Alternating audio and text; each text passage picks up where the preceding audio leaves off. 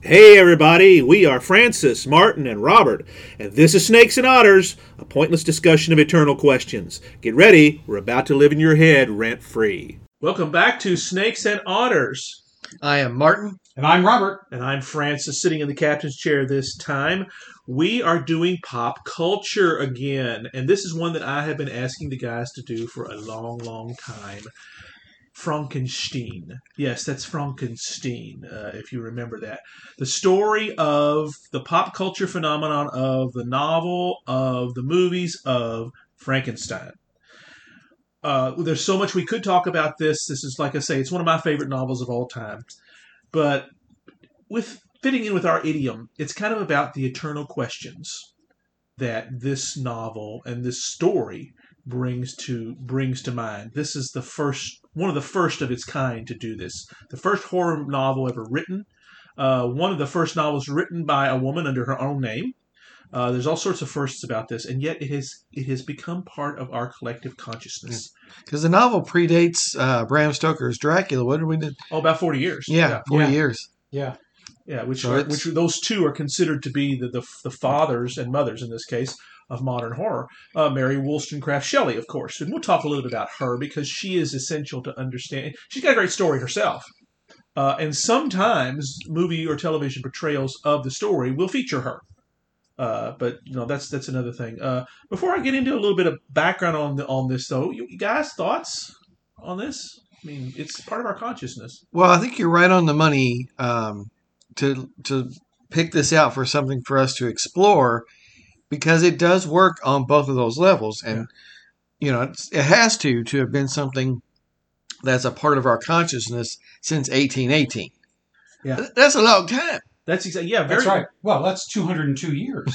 yeah, and and you, think about that. Uh, That's right. I mean, e- it- this and this movie or this character or this story has been adapted probably more times than anything else Yeah. in, in literature. If you yeah, think e- about it, again, even the vampire stuff, even Dracula, that's yeah, yeah. th- would that's be the about only as- thing even close. That's exactly right. Well, if you go dra- if you go vampire stuff in general, no, because vampire stuff is Everywhere, is yeah. everywhere. Well, but yeah, but the story of Frankenstein is unique. it is. It is very, it is very different. well, and it's it's right up our alley too. it's exactly it right. really is. it, the, the, and basically the premise of this story the reason it's so good and mary shelley just nails it so quickly it's about man trying to be god Yeah. and succeeding in, in, this, in this case and what does that bring about Right. of course destruction uh, in many respects it's a creation myth it's i mean it's, it's, it's very much that it's also um, it's also a destruction myth it's it's satan falling into the pit the same thing again, Mm-hmm. trying to be that which he cannot be, right. and and overthrowing the natural order kind that's- of thing. That's that's Yeah. that's the theme that she was working with. That sometimes gets lost. yeah, yeah. It's very creative and very imaginative because, like you said, it does work on those multiple levels. It's a horror story, and people love horror stories. But then this added layer, Well, yeah, Uh, that's really why this it's good. whole, this whole again, yeah, the creation myth, and um, like you mentioned, it parallels even stuff like Jurassic Park.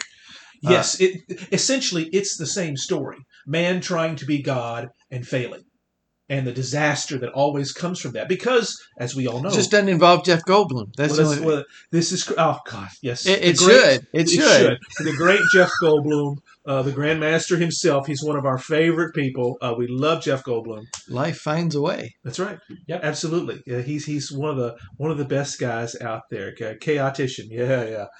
But uh, sorry, you've slid us down a rabbit hole as we so often like to go to. But yes, Jurassic Park is the same story. Yeah. It's it's thinking that we are such geniuses that we can create life. All right, and you know the reason that this has been done over and over. We were talking about in the show prep. The first portrayal of Frankenstein was actually on stage five years after it was published in 1823, and then you know we go a long time. Then in the mo- once the movies start, it's constant. Yeah. Yeah, It's- and for a it's while there in the great fodder 30s, for 40s, and movies. 50s, practically every year had at least one That's right. Frankenstein well, movie. and that was, and we'll talk a little bit about that too. But uh, it was 1930 with James Whale's. You know, Universal took a chance on this because Mm-hmm. there was no such thing as a horror movie before that. You just really didn't do that. This predates uh, uh, Dracula. Well, just this is also slightly. one of the first talkies uh, That's correct. because you know prior to that, because you did have what three Three movies? silent versions. Yeah, of they it, were silent though, Which I gotta wonder, does that make it more horrific or not? It makes it more gothic, I bet. I would Yes, I- I I, would bet it say, does. uh, yes, especially with because- the music that they would play for the background. right. Yeah. So you've got there's some advantages and disadvantages, but Yeah. I'm glad you kind of and I and I'll just talk about Mary Shelley just for a second because she is actually featured. The story of her creating the book is featured at the very beginning of Bride of Frankenstein, 1931, the sequel. Yes, and that's actually very good. I just watched that uh, Oh, oh, it's still several hold- months ago. It still holds It was up. really good. It's one of the greatest movies ever made. yes, It really is. And to be honest, it it blows the first one away. They're sort of kind of meant to be part one and part two. They weren't intended that way, but James Whale did, directed both of them, and it's got all the stuff that you look for in that. And believe it or not, Elsa Lancaster, Elsa Lancaster, who played the Bride of Frankenstein, Yes. also plays Mary Shelley in Yes. the pre, in the prologue, and she's a beautiful actress. I She mean, is. you- She is you- gorgeous. Yeah. which you know she, that doesn't come across at, at the end but she's uh, she, it's an amazing portrayal that that's kind of the first image that we have still that was almost a, yes, the Boris Karloff image of Frankenstein is what you think of. that's correct when you say the word that's the first thing you go to Yes. and universal owns that image because they made that now the, as we've talked about in the show prep the book itself the story itself long ago became public domain that's why so many uh, television shows and movies can just do it they don't have to pay rights to that Right. or anything like that uh, so they're able to create their own take on it and it's been done multiple times that doesn't really answer the question of why it's so lasting though Well- it's, it's easy yes yeah, that- but I was kind of going to go there Yeah. uh, before we rabbit hole uh, on another thing. But you know, I think the one of the reasons why this is so popular because it is a primal story. yes. you know, It gets to the root of everything. You know, we talk a lot about the hero's journey with our stories. This is not so much the hero's journey because this is a tragedy. it's a perversion of the hero's journey. Well, In some- yes, in some spe- some sense. You could say that. Um, and so, because it is one of the most primal tragic themes, that- I think that's why we're drawn to it. Never mind the visuals, because I mean, obviously that's going to be a big, big part of it. But the story, I think, the story itself grabs us because it speaks to us. Uh, you know, i- if we believe, as as uh, uh, Francis and I do, obviously, that uh, natural law is written in our hearts, and as Augustine says, we uh, long for the Lord. You know, we are our hearts are restless, Lord, until we rest, in You. Right. Uh, this is the perversion of that. Right. Yes. Because the man who created cannot give the love that the creation longs for. Right. And because he is himself flawed. Because in many respects, Frankenstein is also a story of abandonment. Yeah, Yes. that, that's a key story of it, and that goes back to the creation, you know, of Adam and Eve sin and therefore feel abandoned by God. Of course, the story as we know it, he they were not, and salvation comes. But you see, this subverts that yes. and and takes and because a man is in the place is the creator uh, of course the creation ends up hating and attempts to both supplant and destroy the creator Yes. as part of the way because of the abandonment man it's got all the all the you know stuff in eh, it. yeah and eh, and again not only does this same story then get mutated to Jurassic Park it's the same story as Ultron in the comic books sure yeah, absolutely eh, it's it's um I mean it's even Star Trek the motion picture I mean it's V'ger. V'ger yeah com- is- coming is home to supplant the the creator, creator to yeah touch the creator to know the creator to be with the creator to become one with to the become creator. one with the creator. That's great. Which, of course, that's what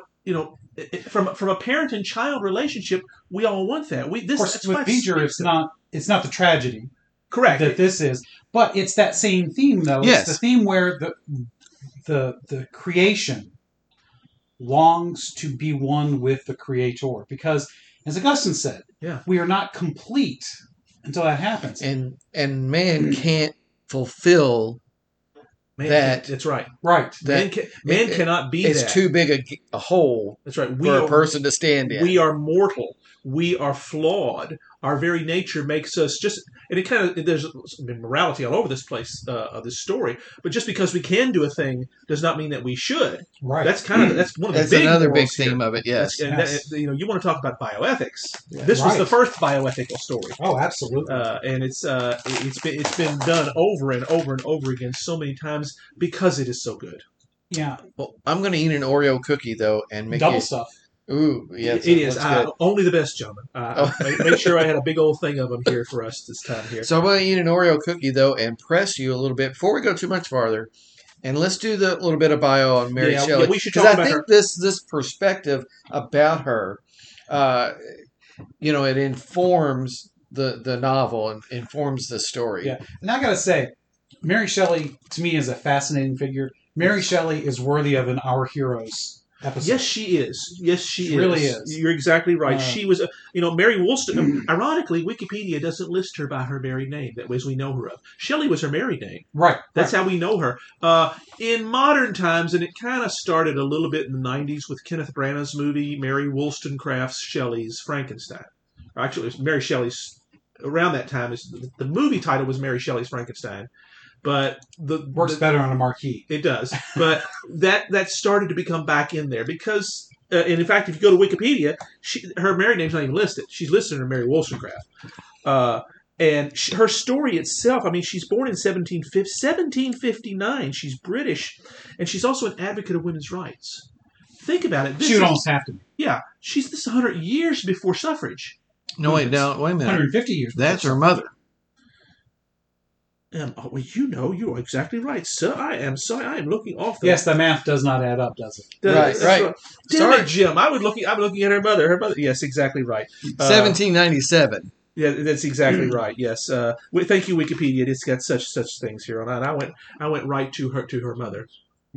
Uh, pa- yeah, pass the, uh, pass him the uh, wonderful The uh, goodies. Oreos. While Yes, I, while because I you know, took even them. though it is it is a sweet cookie, it is a double stuffed, and even though I am drinking bourbon, uh, which of course, of course, that's right. Yes. uh, you know, certain sweets do go well with bourbon. Mhm. yes, yes. You can you can make it. You Yes. can make this work. Oreos. Uh, Which, All by right. the way, since we're talking about so, might bourbon, as well go ahead and talk about it. yes, the the old tub is what we are revisiting tonight. Yeah. yeah. Normally, our sweet of choice with bourbon Is a little dead. would be a little Debbie.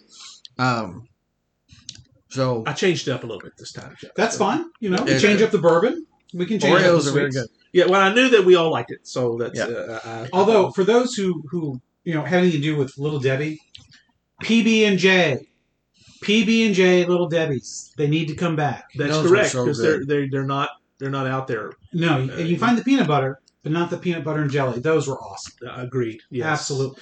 Now that's a show. Then that's- we, we could do a whole little Debbie show. We could. We could. We could. We could we probably probably gain twenty pounds, but uh, it would be it might be worth it. But anyways, back to Mary Shelley. Yeah, Mary She- Mary, Mary Wollstonecraft Shelley. Uh, uh, as as she is known now, she wasn't known that way for a long time. It was just Mary Shelley. Her married name. She was she was the.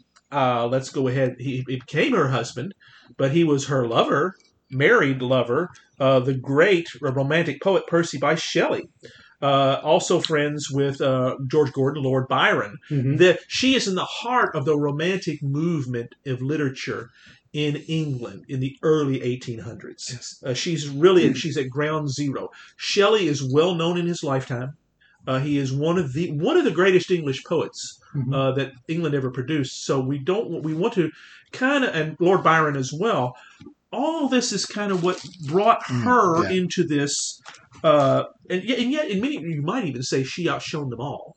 She is cer- her her work is certainly Yeah. better known, Yeah. uh, and she her name is better Well. known, I think, today. I don't know that her name is uh, better known than theirs. Her creation is better known Well, that's true. than anything of theirs. That's true. Yeah. Well, and she was a novelist. They were primarily poets. Yes, but Nobody you know, you reads asked, poetry you asked the anymore. fo- yeah, exactly. Right. You But asked back then, poetry would have been uh, Oh, far more okay. prestigious than Oh, writing yeah. a novel. the- oh, oh, very yeah. much. Yeah, well, novelism. You know that that was That's lowbrow. it's it's very much so. Now, that that would change, Mhm. Mm-hmm. but and right around this time actually. But uh, one of the things that now she, she, it was a scandal because she was much younger than Shelley was. Mhm. Uh, she gets pregnant by him.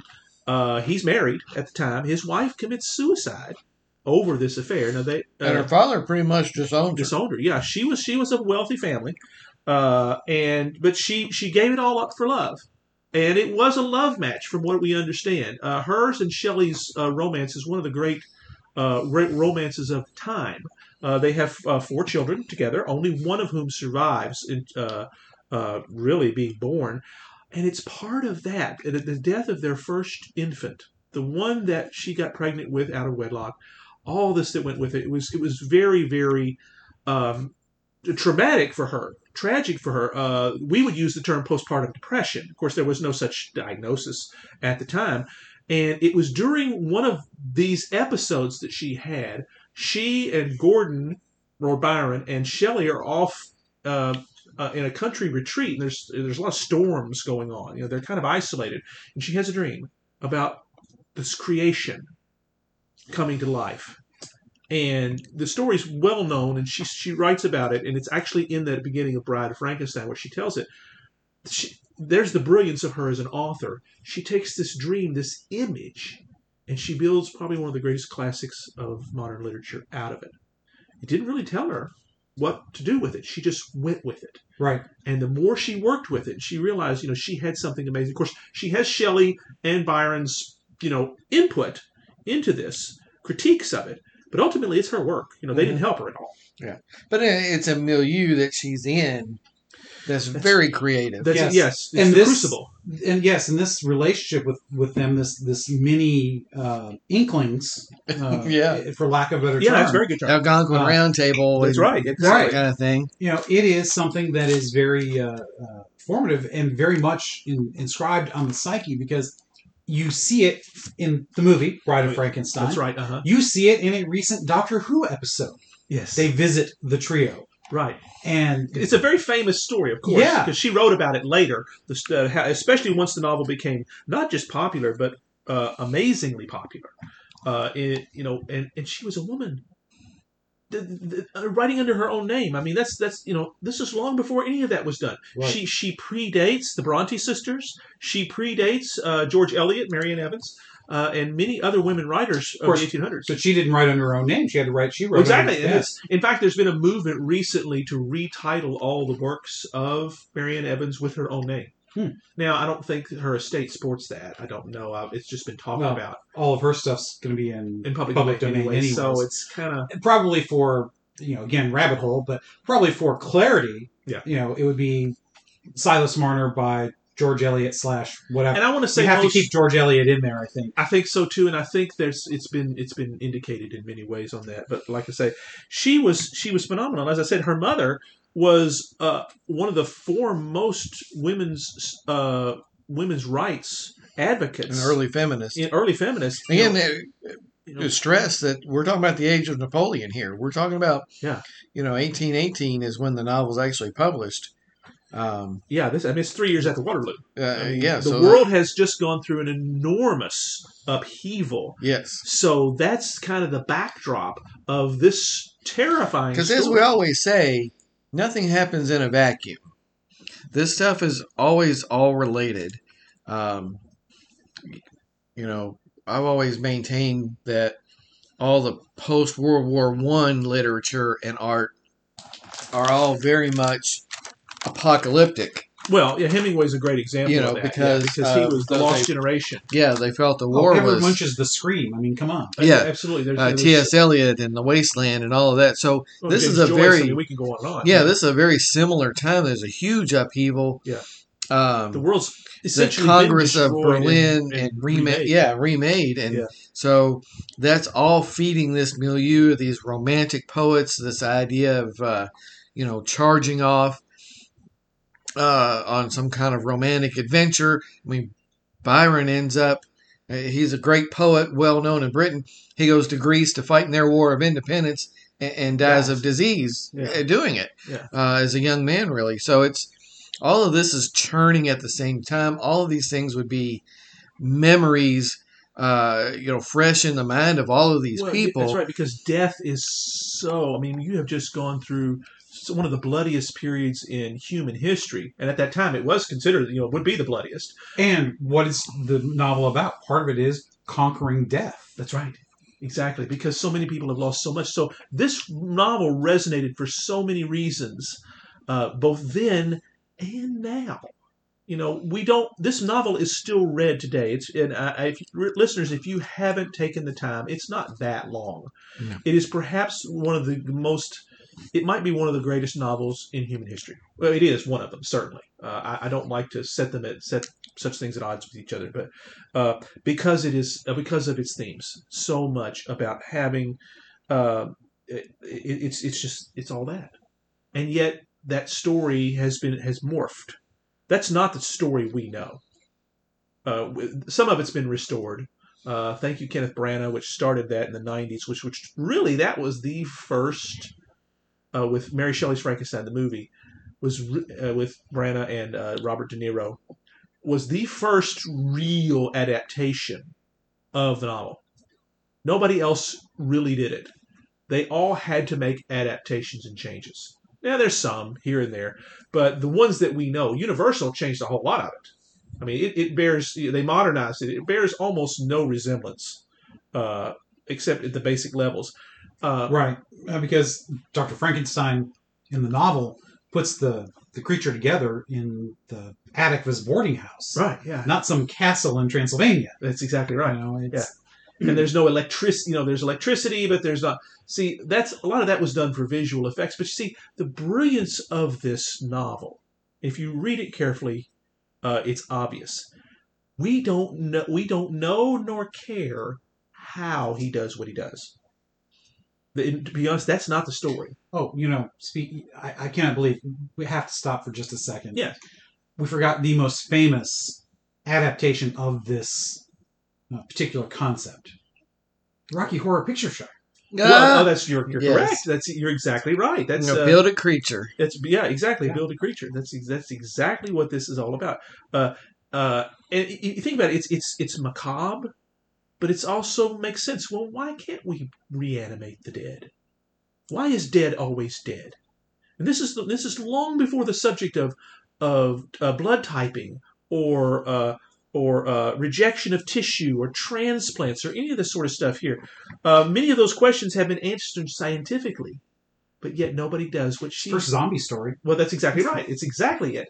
Uh, all, everything owes it to her when it comes to that. And ha- Because, well, how do you bring back the dead? Why can't you bring back your loved ones? Shouldn't you? If And we're that's the God, key. if we're that good, yes, if we got because we that are so genius. advanced. that's right. why can't we and you know depending on what age you are in uh, you know this was written prior to at least in this country i don't know if it was true so much true in europe but there was a great awakening they called it in the 1820s and 1830s Oh, It yes. was, right, around- it was right around that time. And- well this would be before that Right. It, it was written before that, but it became it came to its own during So- that time. you know other than It was part during of these it. times when there's a great religious fervor the tendency for the last several hundred years since the enlightenment has always been the more recent we are the more modern the better That's right. that science can tell us everything. And this very plainly, even even though it was not her intention, maybe it might, might have been, I don't know, but it very plainly tells us science is not everything. Oh, it, that is that is definitely her intention. You know, Uh, we cannot be God, no matter how much we know. And that's I mean that simplifies it a little bit, but that's ultimately what she's talking about. so a great. Uh, there's a great Frankenstein uh, story uh, joke. So Dr. Frankenstein is boasting how he's going to create recreate life, to create life from from what is death, and he and God are arguing about it. And so God says, "Fine, let's see you do it." So Frankenstein reaches down, grabs up a handful of dirt because God made Adam from dirt, Right. and God says, "Wait a minute, get your own dirt." ah, okay, very good. I hadn't heard that one before, but yeah, you're exactly there. You go. That's that's that is that. e, It's exactly what she's Yes. talking the about. created can only work with other created material That's right. and that's just it it's material you know it's what you can touch and the thing that we cannot do is create a soul except through the normal means of procreation Well, that's right. And where that's- we cooperate with god not act in opposition to god or in defiance of god We're in competition. or in competition oh that's a beautiful way of putting That's it well. That's ultimately what that is. That's Yes. right. Yeah. And it, I, I'm interesting. You brought up the age of Napoleon. Napoleon himself is known for uh, this almost religious fervor he inspired. In many respects, he was seen by many at this time as the Antichrist, but he also was seen by many as the, the new Christ, the new Adam, you might even say. So, and of course, he's fallen at this time. So this is kind of also Yeah. in the background saying, you know, Yeah. the, uh, a man trying to be God has a tendency to destroy everything around him. And that's the theme of what happens here, because ultimately Frankenstein destroys his creation destroys him. And he but he also destroys himself too. because he's not able to be. Because what- Frankenstein's the doctor, not the monster. That's exactly right. So, because honestly, I, I you know, almost ashamed to admit it for this uh, episode, but I have not read the book itself. Uh, but I know that it, you know, obviously the movies that we're aware of take great liberties. Yes. In the movie, especially Universal's original with Boris Karloff, Mhm. because they did four with him, but there were many others afterwards.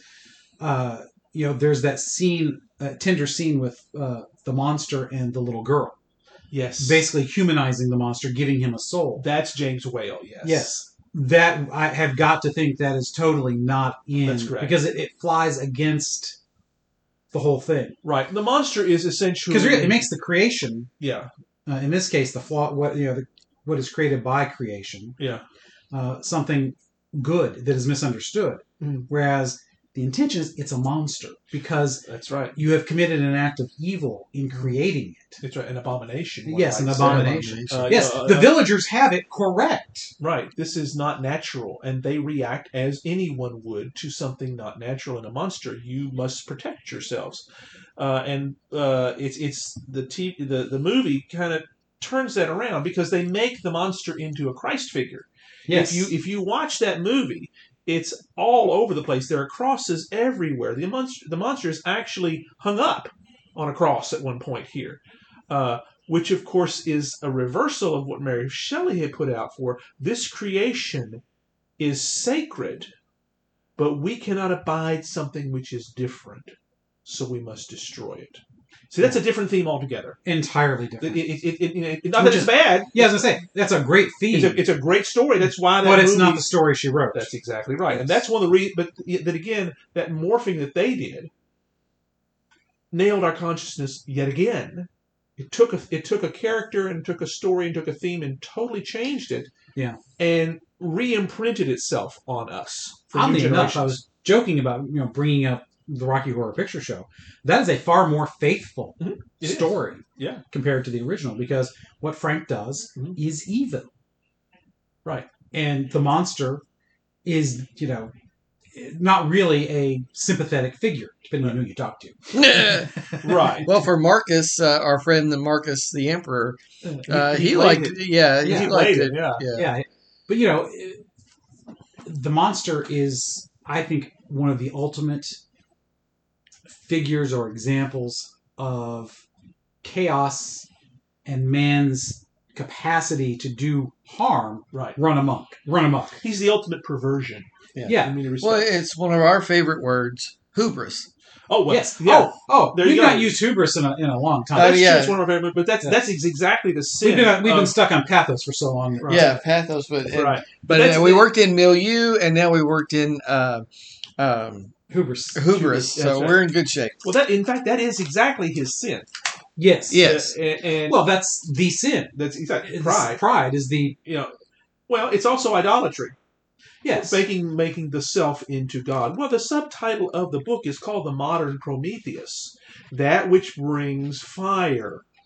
But fire is not just a tool; it's also a, to, a form of destruction. It's that duality once again. Yes, because man can take anything that is good. Fire is great, That's right. keeps us warm, cooks our food, but we can pervert it into something that is evil. It's Mm-hmm. how we use it. and, And- which is exactly what uh, the doctor did. Yes, what he uses what is good and perverts it. As we were talking about in the show prep, I don't know if we've mentioned it during the show, but it is the the, the story of the fall, you know, the fall of Oh, Satan. that's correct. Uh, yes. You know, rebelling against God, trying to set himself up uh, in Mm-hmm. opposition, Mhm. which, as we know, if it's hard for us to grasp that because how do you set yourself up against the creator? You know, you the only way it could possibly work is that the creator is not truly omnipotent. Right. Uh, so Well, it, it, it's it's got a little Oedipus story in it too. It's, Yeah, well, it's, ta- yeah. it's taking the father's place. Yeah. that- which is the- which is part of the attempt here, and it, it is and it's also had it, it it it's a commentary on marriage as well, uh, because that is a the natural means of creation, you know, of co-creation with God to to become parents. F- The monster wishes that more than anything else. That is his ultimate goal: is to be like us. It's it's Data's story from the next generation. oh yes, another It's Pinocchio yes. wanting to be human. It's I mean that's this this she started all that. all these themes that we pull from, she did it first. Oh yeah, yeah. I mean, it's it's striking to understand how much flows from this same premise, Right. And that's without even talking about how, again, that being this being a pop culture episode and and bringing so many things in, um, you know, you split it off into spoof and parody, and you've got Abbott and Costello meet Frankenstein, and you Yes. go, of course you got Mel Brooks. who's- Oh, Just- oh, oh, yeah, still you know, one of the greatest movies. It is ever. that is one of the top comedies Absolutely. of all time. We, we were talking in the show prep a little bit. The guys didn't realize this, but that is intended to. Boris Karloff did three movies. He, he did Four. four, but that, that came later. The, the one with uh, yeah, so it was 19. Actually, it was three movies and a television episode. Uh, exactly. appearance. Yeah, the, the la- the later one is sort of kind of a, a one off. He really did three movies: Frankenstein, Bride of Frankenstein, and Son of Frankenstein. Son of Frankenstein was with Basil Rathbone as the son of the original Doctor, uh, and uh, that son in that third movie himself has a son named Frederick. So that is intended to be Gene Wilder's character years later, of course, done in black and white. So it's it's they're meant to all be kind of the same thing. And in fact, when you see Young Frankenstein, and you've kind of got used to the tropes by that time, but it really is a direct sequel to Son of Frankenstein. Uh, w- uh, so it's really intended to be. It's a lot. The, the the connected dots are a lot cleaner if you watch them if you watch those four movies back to back. And They're not long, you know. I think the, the the first two are barely over an hour. They're not. They're, not- they're, I don't think they're ninety minutes. So They they might be close to that, but yeah, I not don't much. know. I, They're they're they're About- very, they're very short. Yeah, Uh, a lot of the a lot of those older films, I mean, they're yeah, short. 90 minutes was long. Right. You know, that's that's drive-in stuff. It's Mhm. double feature type stuff. Which, Oh, yeah. and you know, Yeah. that's and that's. I'm glad you glad you went there because that's what happened to Frankenstein to the story. Uh, Boris Karloff, who himself was an amazing classical actor, brought such pathos to that first movie, and you know you were just talking about it how.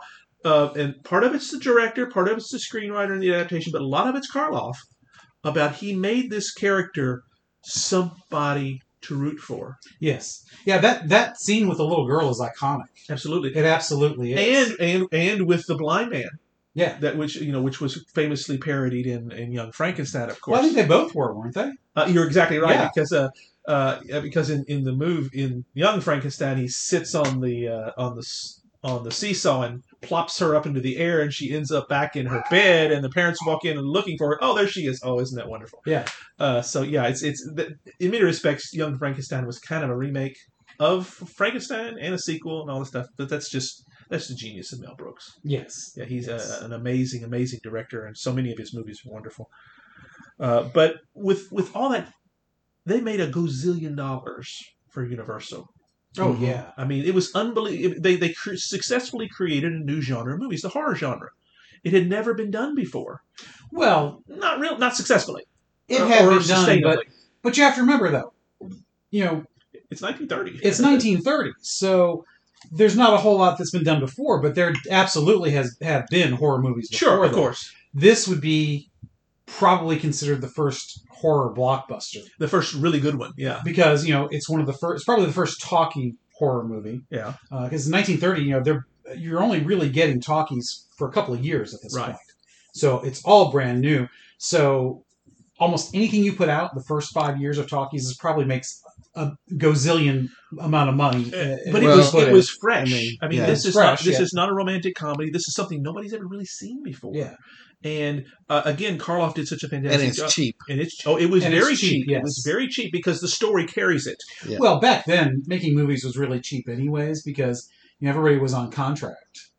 Uh, Oh yeah, I mean, Well, the, and, the uh, artists again, suffered It's a greatly. hundred-year-old material, hundred-plus Yeah. year old material. So, you know, You, know, you you're pay not- you pay some hack to, to write a, to do the script. I mean, I don't. What- I'm what- not saying the guy was a hack, but Yeah. this is the, the method. You pay You just- somebody who's an you- unknown you churn to out. churn out a And- ton of but it scripts. just so happened that they got lightning in a bottle with that first one, Yes. and they recognized it, and they brought James Whale back to do the second one, which actually, i- in some kinds of ways, eclipsed its predecessor.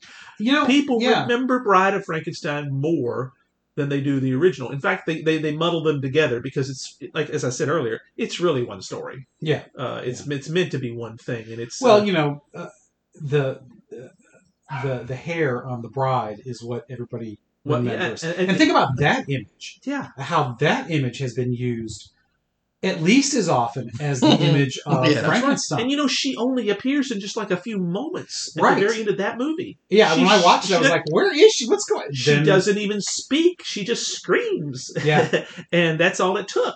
But it was so amazing. Uh, and it, it just, but it became a cash cow very quickly because you had Bela Lugosi soon after that with Dracula. Because you know, basically, I, you can you can picture the guys in the suits around Hollywood. Eh, it's making the money. What else we got around here? Well, there's this this Dracula book. Well, bring it on. Find somebody. Uh, who's this guy, Bella? Let's go get book him. Let's get it going.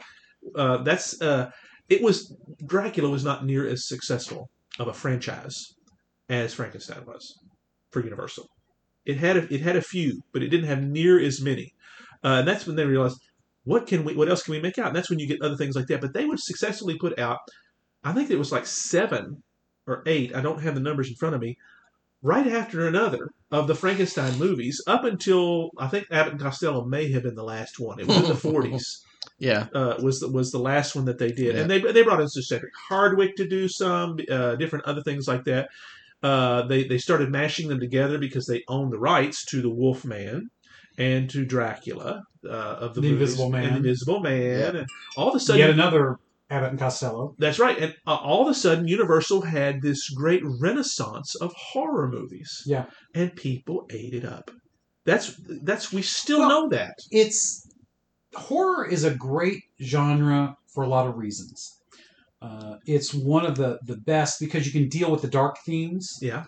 uh, and so you can deal with the serious stuff about uh, man fighting against God to become God. Yeah. but you can also deal with just the sheer shock value. Yeah. You can do the the uh, you know you can project all kinds of uh, of stories upon it. You know, genre in many ways is just the the setting for most stories. You know, Sure. science fiction is the setting for a ton of different things. Uh, you know, depending on what is now love, you know, romance that is probably more what we think of a true genre. Horror kind of is in some ways, But it's but pretty a good horror Yeah. is the vehicle for the other stories you want to tell. Yeah. Yeah, and, Yeah. and Mary Shelley really proved that with her with her book because horror is you're right. Uh, it's the first horror novel, but it's really not about. It is about that, but it's not really. Yeah, about I, that. well, you know, you can deal with these dark themes. It's escapist, Yeah. and when you think about the 30s and 40s, that's huge. Yeah, that's right. You know, that's one of the reasons why uh, uh, movies became so popular. Is people needed an escape during the the Great Depression and during World War II Yeah. and after. Yeah. And and with horror, it's it's exciting, so people felt like they were getting their money's worth. Right, but they didn't have to deal with the war itself, so they Yeah. could still get that you know scare without having to Yeah. deal with the war Yeah. Right. Yeah, well, it, or with their own. Or you know, with the all good depression. stories The bring depression. about emotional reactions. And, Yes. and this is this one here is a particular one that is some of the most powerful, and that's one of the reasons it works so well. And part of the, re- I mean, they would they churned these things out almost in an assembly line for many many years, although it did wane after you know after the war. It, they just they went on to other things. They weren't as popular until uh, a little known studio in Britain Uh, yes, known as Hammer Studios Hammer Studios. uh, decided we're is that going to owned by Justin? Yeah. Wait, sorry, wrong, Sorry, wrong, wrong wrong genre. hammer, but you're right. Uh, yeah, uh, decided we're going to let's let's remake these because they're in the public domain. We just we can't make it look like theirs. Now they have the image rights, but the story rights and the character rights they don't.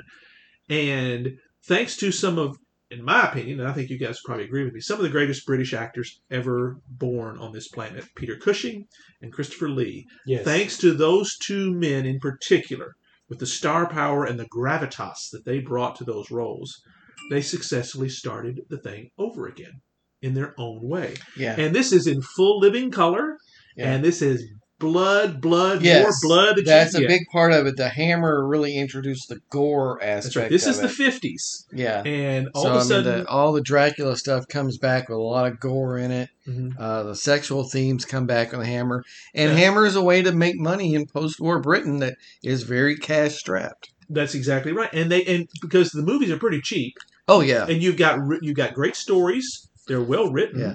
Uh, they're uh, and they've got some great talent. and they ride those the, the same thing sequel after sequel after sequel after sequel peter cushing makes an amazing dr victor frankenstein Yes, he does. and christopher Peter Lee- Cushing does a- an amazing whatever he does. that's right He really does. the more Did. the more you tighten your grip the more starch systems will slip through your fingers just in case listeners you don't realize who peter cushing was grand moff tarkin from star wars may he rest in peace but he's amazing amazing Yes, the good Star Wars. But uh, exactly, Oh. yes, because, yes, because in the other in the other Star Wars, uh, Christopher Lee was Count Dooku.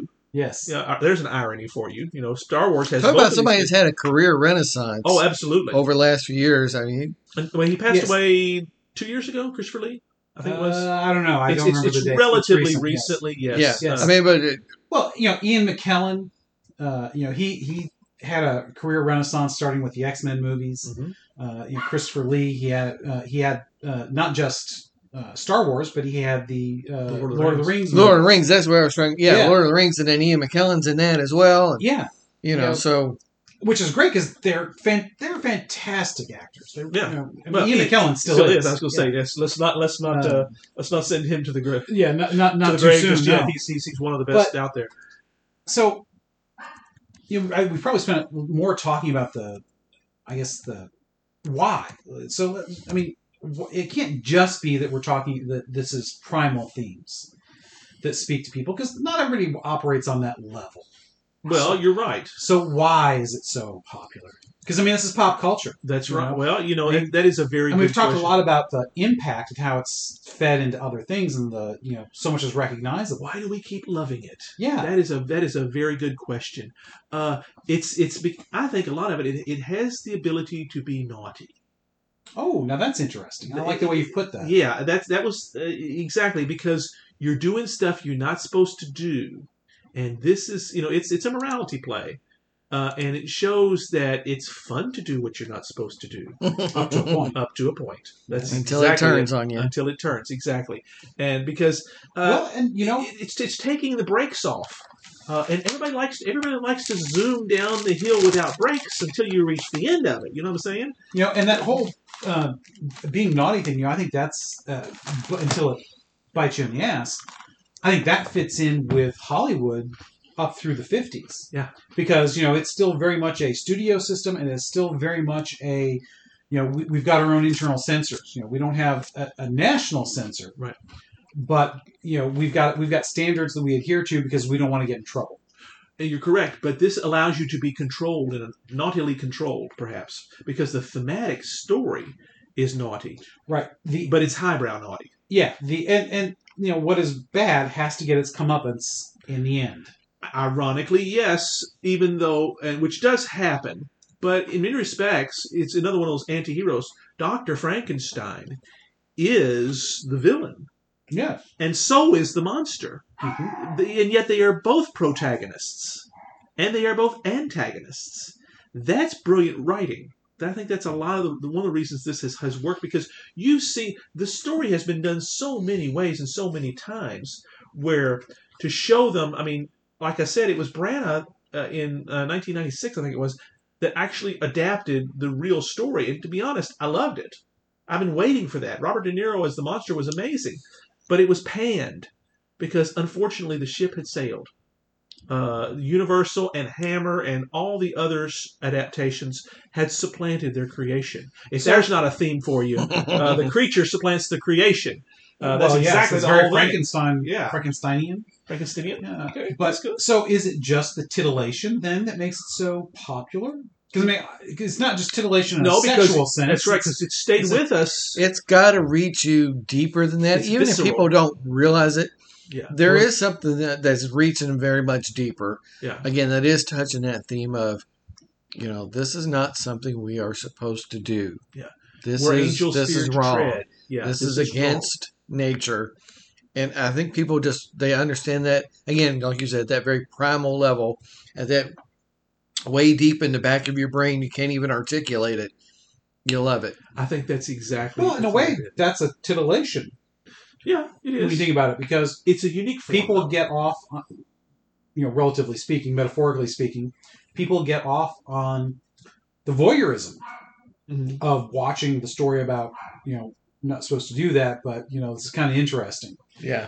Um, Well, yeah. and you know, depending on how it's done, you know, it can be a little more titillating in certain ways than others. But you know, maybe maybe you can boil it down to that. But Well, yeah, I but mean, you see, even I think that I mean, I do think that Mm-hmm. those deeper themes do uh, help keep it alive. that's giving But I it. think that the, the visual and the the uh, you know the, the otherworldliness of it that's a uh, good have a That's a very good word. Uh, beyond the door, as they say. Yeah. You know, uh, you're messing very much in the house of mystery. That's right. Yes, in the house, exactly. Things that you're not supposed to be messing with. Uh, human, you know, y- we all know the Twilight Zone. In many respects, it's a similar type of thing. Why is It the is. Twilight Zone interesting? It's because you're doing things you're not supposed to do, and uh, the Or orig- it's about things that shouldn't exist. that's right. And- Which again, same thing. well, that, that- Rod Serling was really good at tying into that because Mhm. almost all those stories, and they were similar to the comic horror of the time. Mhm. They were morality stories. You know, don't do the bad stuff or bad things happen to you. Uh, you know, Well, in some cases, bad things happen to you when other people won't listen to you. Because think about William Shatner's monster on the, the wing of the plane. Oh, that's right. It's uh, Terror at twenty thousand feet. I think it Mm-hmm. yes, was. yeah, thank which you. which has been remade a couple times. It was that Yes, it has. Uh, you know, that's that's one where uh, you know the, the the protagonist William Shatner is not believing, ends up going basically to the loony bin.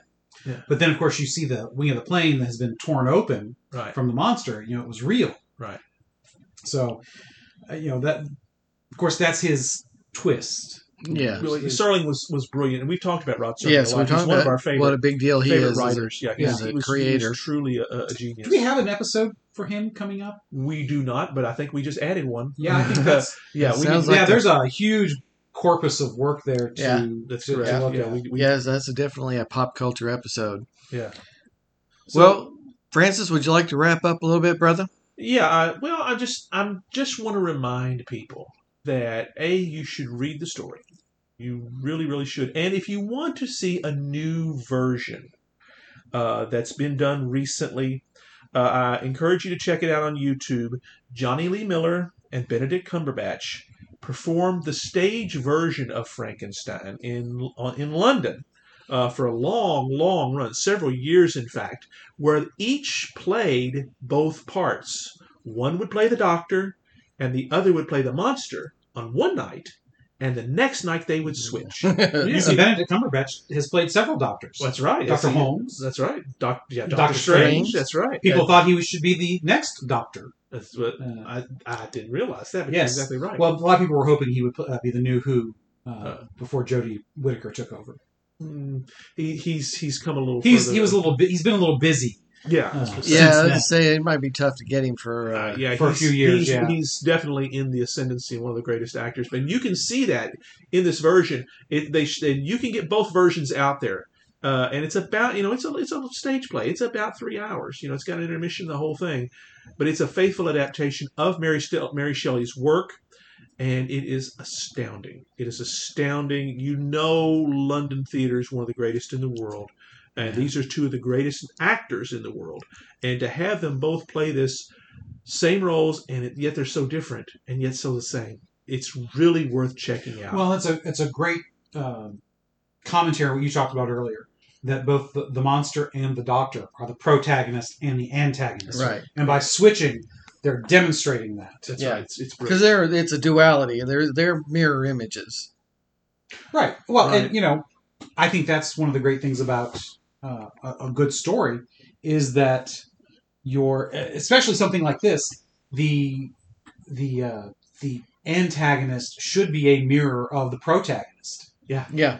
yeah. A broken mirror in this case Yeah, well, And that's- yes, almost always it should be a broken mirror, you Yeah. know, especially like in a hero's journey, which as we said, this you could say this is a very broken hero's journey, but um, a good story, the bad guy should have a mi- should be a mirror of some kind of the hero. that's exactly right and it's uh, it's an amazing amazing story What's next, buddy? oh uh, Listeners, apologies for the uh, the dog barking, but hey, we love the puppies, and, and That's they're right. Well, two of us love the puppy. yeah, they're in the house, and they're they're making some noise on us. well, but the- well, because they're celebrating next episode it's a hoopajube time Hoopajoo! That's right, exactly. If they're gonna if they're gonna go off, we might as well join them, right? You know, Uh, hoop a jube. Oh, I've been waiting for this one too. We we set this one about a year ago, because it's October and it's chili time. Yeah, I mean, what else do you do in October except eat chili? That's exactly right. That's what it well, says. and beg for candy from strangers. There you go. Well, Well, we're- maybe not this year. we're You gonna- know, uh, you know, my neighbors get very upset when I go trick or treating. I think it's because I make a hot cat woman. oh, Could God. be. there are some visuals that we're not meant to see. That's Talk a- about Frankenstein. There's certain things you're not supposed to That- do. Uh, that's a stolen joke. I admit Oh, I that's a was gonna say, stolen because- joke. Yeah, 'cause we- that- yeah, that's not. We don't do that. No, no, sir. No, uh, there's some things. Oh, I can't unsee this. Oh my gosh, go away. Uh, it, the next time Sometimes we are cursed with a good, uh, Good creative imagination. imagination. Yes, we're next time we're going to talk chili. Uh, I actually will be cooking some really great chili. We'll be eating it beforehand, so we will have fat little tummies. So we'll be warm and fuzzy, and we can talk all about chili, why we love it, what's different about it, and are we snobs about it? No, and we resist. Oh, and there we go. See, join us next time. Thanks for being with us here every week at Snakes and Otters, a pointless discussion of eternal questions. Be sure to spread the word on your social media accounts. Follow us and retweet us. We are on Instagram and on Twitter at Snakes and Otters. Let your friends know that they can find us on Podbean, Spotify, Stitcher, iHeartRadio, Apple Podcasts, and on YouTube. Just search Snakes and Otters Podcast to find us, and please remember to leave us your comments and reviews. It helps people find us. And you can always send us an email at snakesandotterspodcast at gmail.com. I'm Martin. I'm Robert. and I'm Francis. Catch us next week, same snake time, same otter channel.